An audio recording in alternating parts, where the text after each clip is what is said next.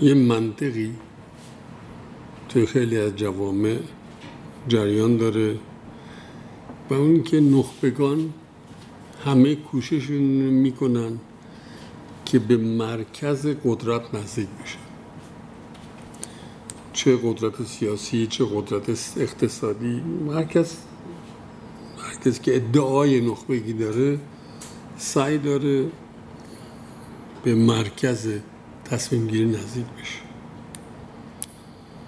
در کنار کسانی که سعی می‌کنن در مرکز قرار بگیرند و استراتژی زندگیشون در مرکز قرار گرفتنه جمع مهمی از مردم جوامع توسط رابطه قدرت که تو جامعه هست به حاشیه رانده میشند. اجبارا حاشیه نشین نیستن ولی در روند تصمیم گیری ها تأثیری ندارن. بنابراین در حاشیه رانده شدن. بنابراین فعلا دو رده انسان داریم. انسان هایی که در مرکزن یا استراتژی رفتن به مرکز دارن و انسان هایی که به حاشیه رانده شدن. ولی اجازه من معتقدم یک رده سوم هم هست. کسانی که حاشیه رو گزیدن رانده نشدن.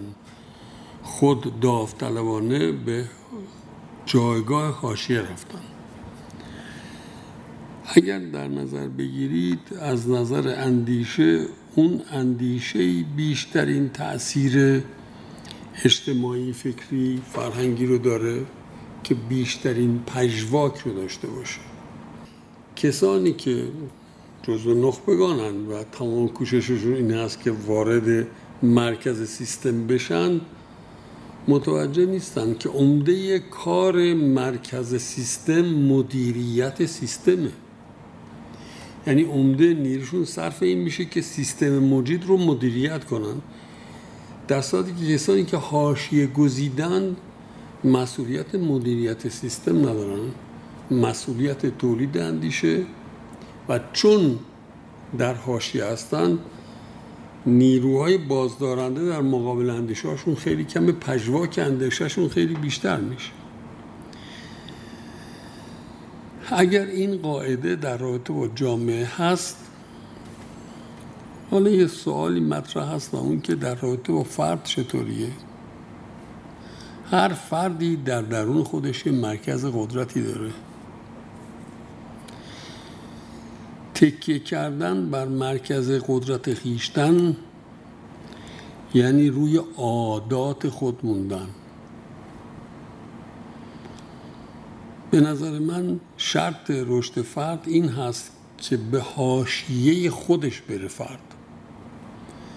یعنی در جایی که هنوز رشد نکرده یه سرزمین تازه ای از وجودشه و نیروش رو برای این حاشیهش به کار ببره. یقینا کل نیروش نه ولی نیروی خلاقش رو. در این صورت هم فرد از حاشیه رشد خواهد کرد. یعنی جایی که مرکز تجربیاتش مرکز انباشت تجربیاتش حتی مرکز آگاهیش نبوده ولی یه میل یه خواست یه